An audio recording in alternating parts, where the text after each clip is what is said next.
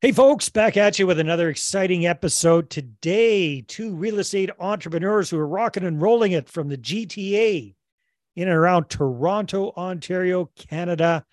We've got two business partners. We've got Babar Mohgal and Faizan Yousaf from Canadian Homeowner Solutions. And these guys, I was just checking it out before we jumped on the call. They've got a, a really good I buy houses type website and they do that. Plus, they do some other stuff, not just in and around the GTA, but they've got multiple markets that they're investing in. So, Babar and Faizan, welcome. Nice to see you guys. Glad to be here. All right, so let's let's just take a quick look, a little stroll down memory lane. What was it that got you guys into real estate investing in the in the first place? Have you been partners from day one? Did you just kind of both start on your own and somehow meet? You know, tell us just briefly what's what's the backstory. We get this question a lot, and and I'm glad we're opening this conversation with that.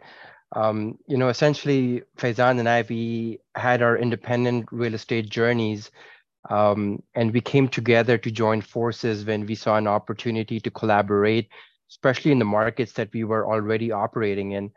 Um, this was in and around the 2021 timeframe when the market was super competitive we were losing out to multiple bids. And really, it came down to that competitive edge of finding off market leads. Mm. Um, so, that is the essence of why uh, both Faizan and I we came together to uh, create Canadian Homeowner Solutions.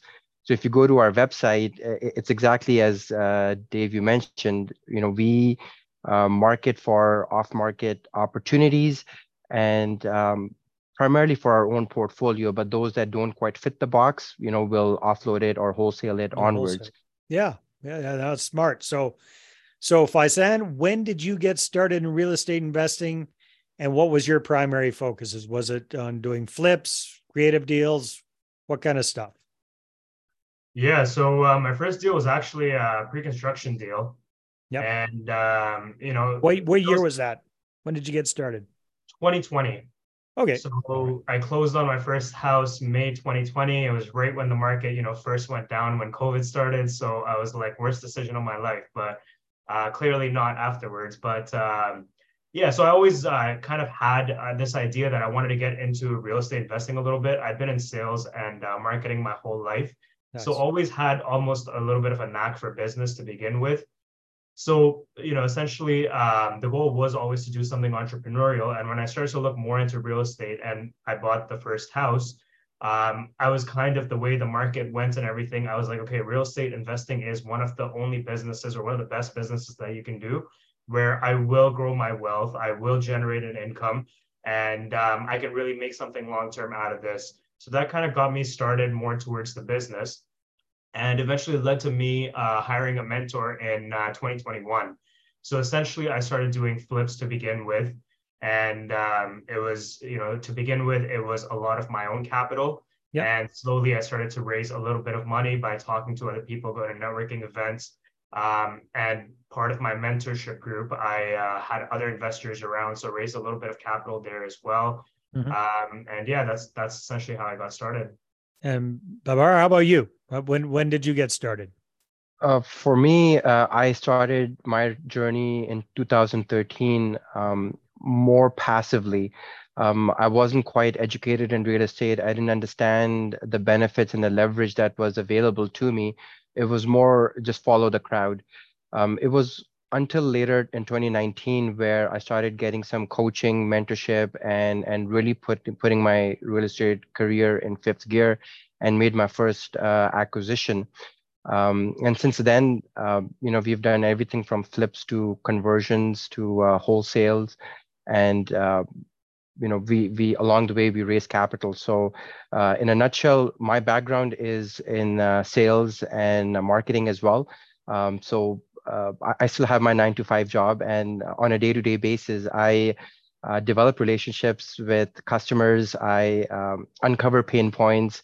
I negotiate and I and I solve problems. So very synergistic and complementary to the skill sets that I bring to real estate. Yeah, for sure.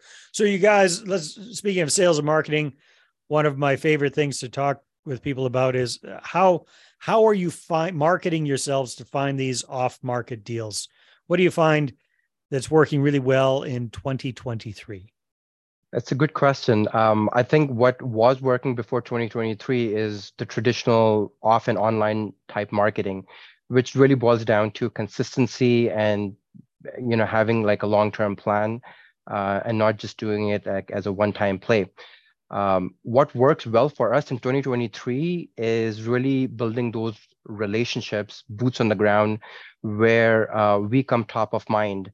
Um, just yesterday, we fielded a call from one of our investors that found an off market opportunity in a city that we operate in. They don't necessarily know much about the city, but as soon as they heard the name of the city, uh, the first people that came to mind were us. And so we got the phone call. And, and that's, I think, a great way for us to attract off market leads is by developing strong relationships.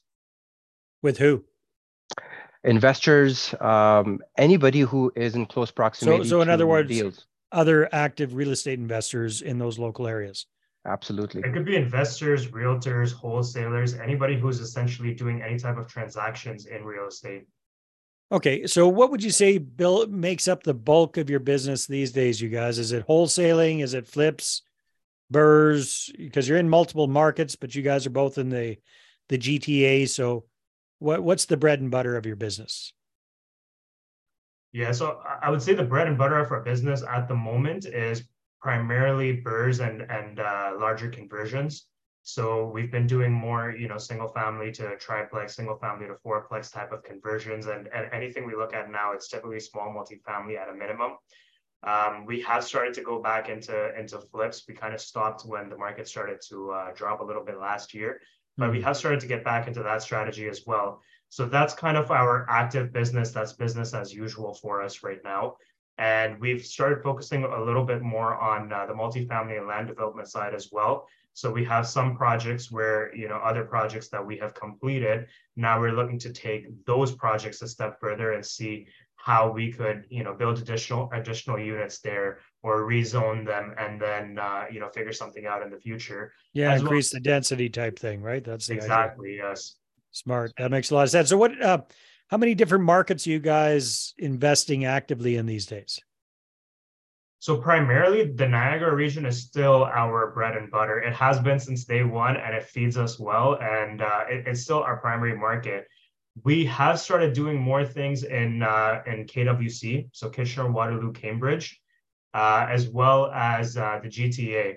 So because the, again, the market is picking up a little bit more, we're looking at more flips in the GTA yeah. because we just find there's um, there, there are more buyers out there that will pick up properties in the GTA versus in the Niagara region. Again, you still have a little bit, the market is still a little bit slower on that side. So our focus for flips is in the GTA. For our other projects for business as usual, it's still Niagara region. And then more multifamily land development deals we're looking at in KWC. All right. Very, very good. So interesting. You guys both come from a sales and marketing background how do you figure out who's going to do what in your working relationship? Because, uh, you know, partnerships, a big part of success is staying in your own lane, figuring out what the hell that lane is, uh, and not not stepping on the other guy's toes. So, what have you guys figured out over the last couple of years? I think um, you know it's it's it's an evolution right where our roles and responsibility um, we fell into our places in a very organic fashion meaning that we did not come together with a predefined notion that you do this and i do this. We did have a good understanding of what we were good at. We did have a good understanding of what skill sets are complementary. However when it really came down to executing and working together and really solving problems together that's when um, it was apparent that you know i'm more of a high level big picture. I'm a relationship um, guy where the bulk of my time is spent uh, developing relationships with people so uh, the, most of my time is spent on raising capital developing investor relationships pulling people towards our business marketing on where we're going and uh, Faizan is pretty much our go-to person for operations, project management. Um, he's highly analytical. So that's where we we yin and yang really well. No, that's yeah, that's great. Well, it it must have taken a little while to figure that out, but once you do, then it just makes life so much so much easier. That's for sure. So much more compatible. Good stuff, you guys. So, uh, speaking of capital, what what's working well for you guys for finding investors, raising capital? What kind of capital are you bringing on? You bringing on joint venture partners, or are you bringing on debt partners, or using private private lenders, hard money lenders, all of the above? What what does capital look like for you guys? Oh yeah, I'll kick it off. Um, you know, essentially, Dave, it's it's a combination, and and really, it is a function of the deal. Um, so I'll give you a couple examples. Uh, the flip that we're doing in the GTA, um, it works really well with with uh, just private capital, right? We don't have to necessarily have a joint venture partner there. But when we did the math, we said, hey, rather than we pay interest to a private loan why don't we you know allocate equity for the same amount and bring in a joint venture partner and develop that relationship so we can rinse and repeat on our next deal?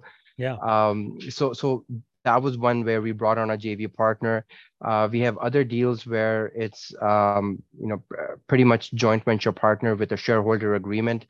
Um, we have raised private capital for um, activities like um, uh, putting in deposits and something where we know we can recycle our capital fast. Mm-hmm. Uh, but in a nutshell, the bulk of it has been joint venture partnerships. Okay, very cool. Yeah, that makes sense. Like you say, you get that going, you're get your joint venture partners, they're happy with it. Um, it's kind of a win-win thing. And then also the I would guess the biggest benefit there is you're not coming out of pocket for those interest payments during your holding time. So it actually lowers your expenses and lowers your risk as well. Would you agree? Absolutely. And yeah. really, I think it was a great opportunity for the investor to come in and not just participate, but also just have that one experience with us because we know that this is a long term relationship. Yeah. Especially when you figure out the lifetime worth of an investor, you guys. I don't know if, if you've ever taken a look at that, but I've got a a calculator on my website, moneypartnerformula.com. You can check it out. Put in your numbers. I think you'll you'll be blown away with how much an investor is worth to your business over the lifetime of your working relationship. That that was a mind-boggling number when I figured that out many, many, many years ago. Cool. All right. So uh, I had something else I wanted to ask you guys. Yeah, it was about the whole thing of getting educated in the mastermind and you know, we don't want to turn this into a sales pitch for whatever particular flavor of mastermind or coaching that you guys are are doing. I just kind of want to talk about, you know, the impact being part of a group of like-minded people has been for you guys. That's probably where you met in the first place, I'm going to guess, right? Yeah, good guess. Yeah. yeah. So, um, you know, we we both believe very much in mentorship and uh, and coaching um, just a simplification. Uh, the, the way I always look at coaching is, you know, you have point A where you are right now, point B where you need to go. And mm-hmm. coaching is like the Google Maps that will get you to point B. So that's the simplest way I, I, I looked at it, right? And uh, even when I was first starting out, um, the coach propelled me from where I was to, you know, any que- answers I needed, any questions I had to, you know, how, what, what my step one, two, three, four, five are. So that's where I think coaching is very powerful, where you get to, you know, you make one mistake when you're starting out and it could wipe out your journey and, you know, you take years to get back up to start all over. So that's where I think coaching is very powerful. Being in a group of like minded individuals also helps out a lot because you're always surrounded by the same type of mindset and you know, for majority of us when we're starting out, we always have the, the naysayers, right? Whether that's friends, family, whoever. So I think that's also where you feel a, le- a little bit less insane or discouraged or whatever when you're yeah. like, hey, I'm part of this group. And, you know, the things that I have to say, my friends might be like, hey, what are you doing? You're taking private money. You're doing this and that. You're but nuts, then everybody yeah. else is doing it and they're they're making their returns and they're uh, confident and comfortable and they're progressing. So not only that, but you build good relationships um, in order to to conduct business with other like-minded people as well, right? So you naturally form business partners within the the industry. So that's where we both find coaching and mentorship to be very very powerful. Yeah, well said. I, I I like your analogy there. That is like Google Maps, right? You're point A, you want to get to point B. Yes, you can go the hard way and try and figure it all out on your own, or just plunk into the easy button. That that makes a lot of sense. So, hey, uh, Babar, maybe maybe if you guys don't mind, share share with me because it hasn't all been sunshine and flowers since you started back in 2013 or 2014, whatever it was, and when you got serious in in 2019.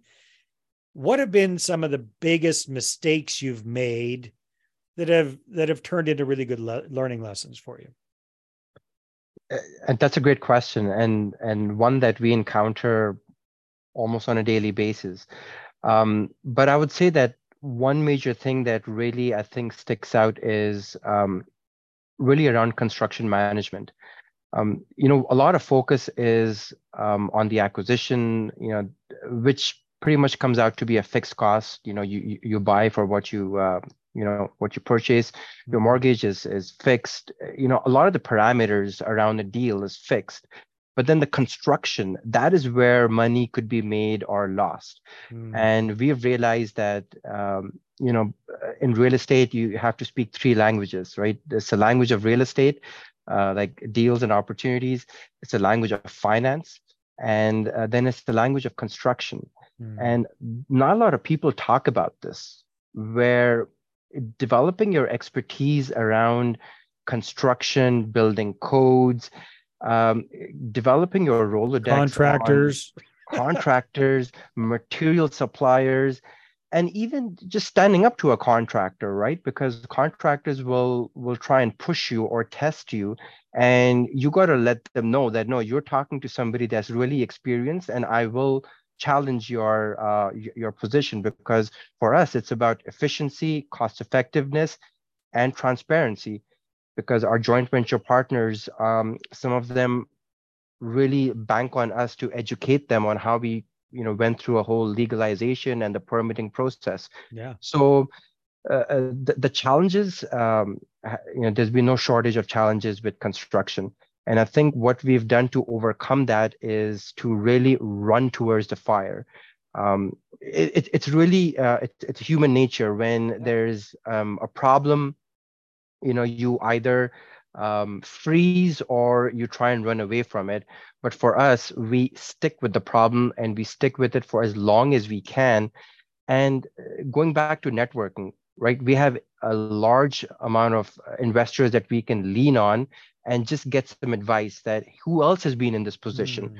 right? We don't want to solve problems in isolation. We want to socialize that problem. We want to consult. We want to advise and really get that input.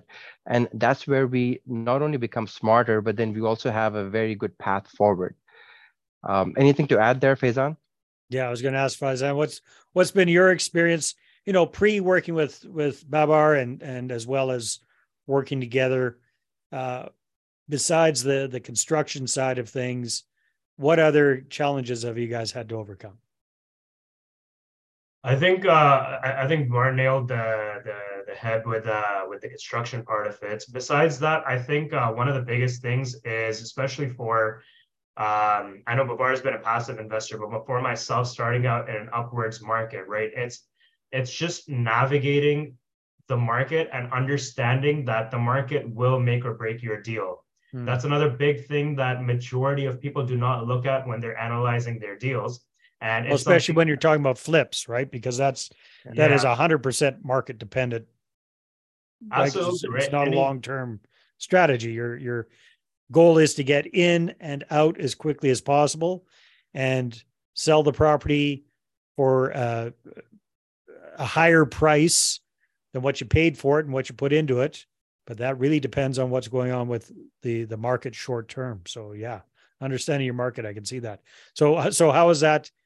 And, and that's what you're saying earlier on you guys have kind of put a little bit of a pause on on the flips and you're starting to get back into that. Did you have one or two kind of on the go that that you had to sit on longer than you wanted to or things like that?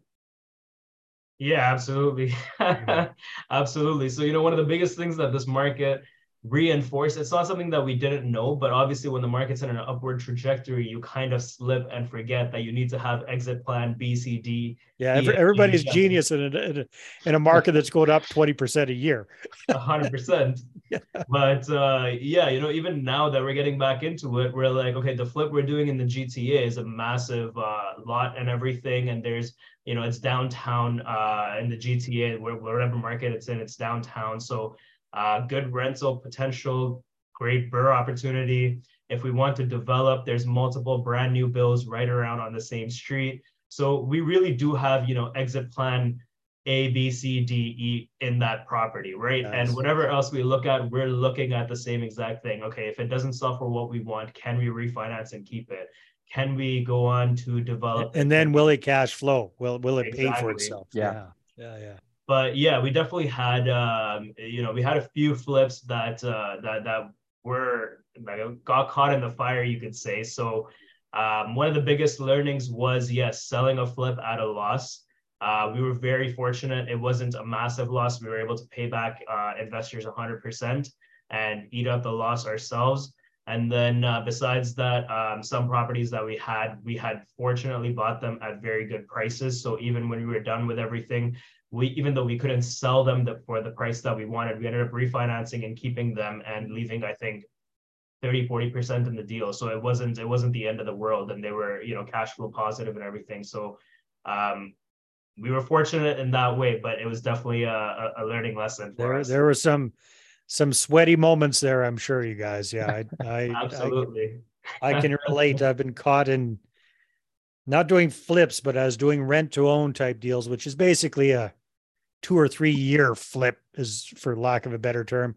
Yeah. Got caught with my pants down when the market went flat, then went negative. It's like, oh crap, without a plan B, plan C, you know, just bad news. So I'm glad you guys, you know, uh, I think these kind of market corrections really do sift out the amateurs from the professionals. And it sounds like you guys are have learned some very, very valuable lessons. So hats off to you for for and also for everybody's favorite words pivoting like looking at different markets looking at different strategies. All right flips don't make sense but densification makes sense here. Doing a BRRRR holding on. Plus i I would imagine that you guys are learning over time that yeah flips are good for pops of cash. That's fantastic.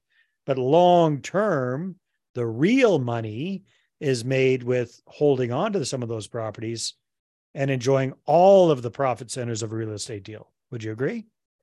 Absolutely, and, and I think that's where we have a two-pronged focus in our business is um, an active side of the business, which is the flips, as we discussed. Um, the longer term is, you know, multifamily. We're looking at Alberta. We're working on a few deals right now in Edmonton. Uh, we're looking at an opportunity in Kitchener. Um, so these are large multifamily where you know this is generational wealth that we're looking to uh, start. Yeah makes a lot of sense. Gentlemen time flies when we're having fun. People who are listening to this want to find out more. How what's the number one place they can connect with the two of you? I think the best place um, is to go on our website uh, www.canadianhomeownersolutions.ca uh, you could find us on social media as well. Just search up our name, Babar Mohgal or Faizan Yousaf, and uh, you can't miss us. Very good. Well, you guys, congratulations on keeping the faith, keeping on chugging on, and growing your portfolio in spite of challenging times and and shifting markets and shifting strategies. I think that's great. So keep up the good work. Thank you so much, Dave. All right, everybody, take care. Talk to you on the next episode.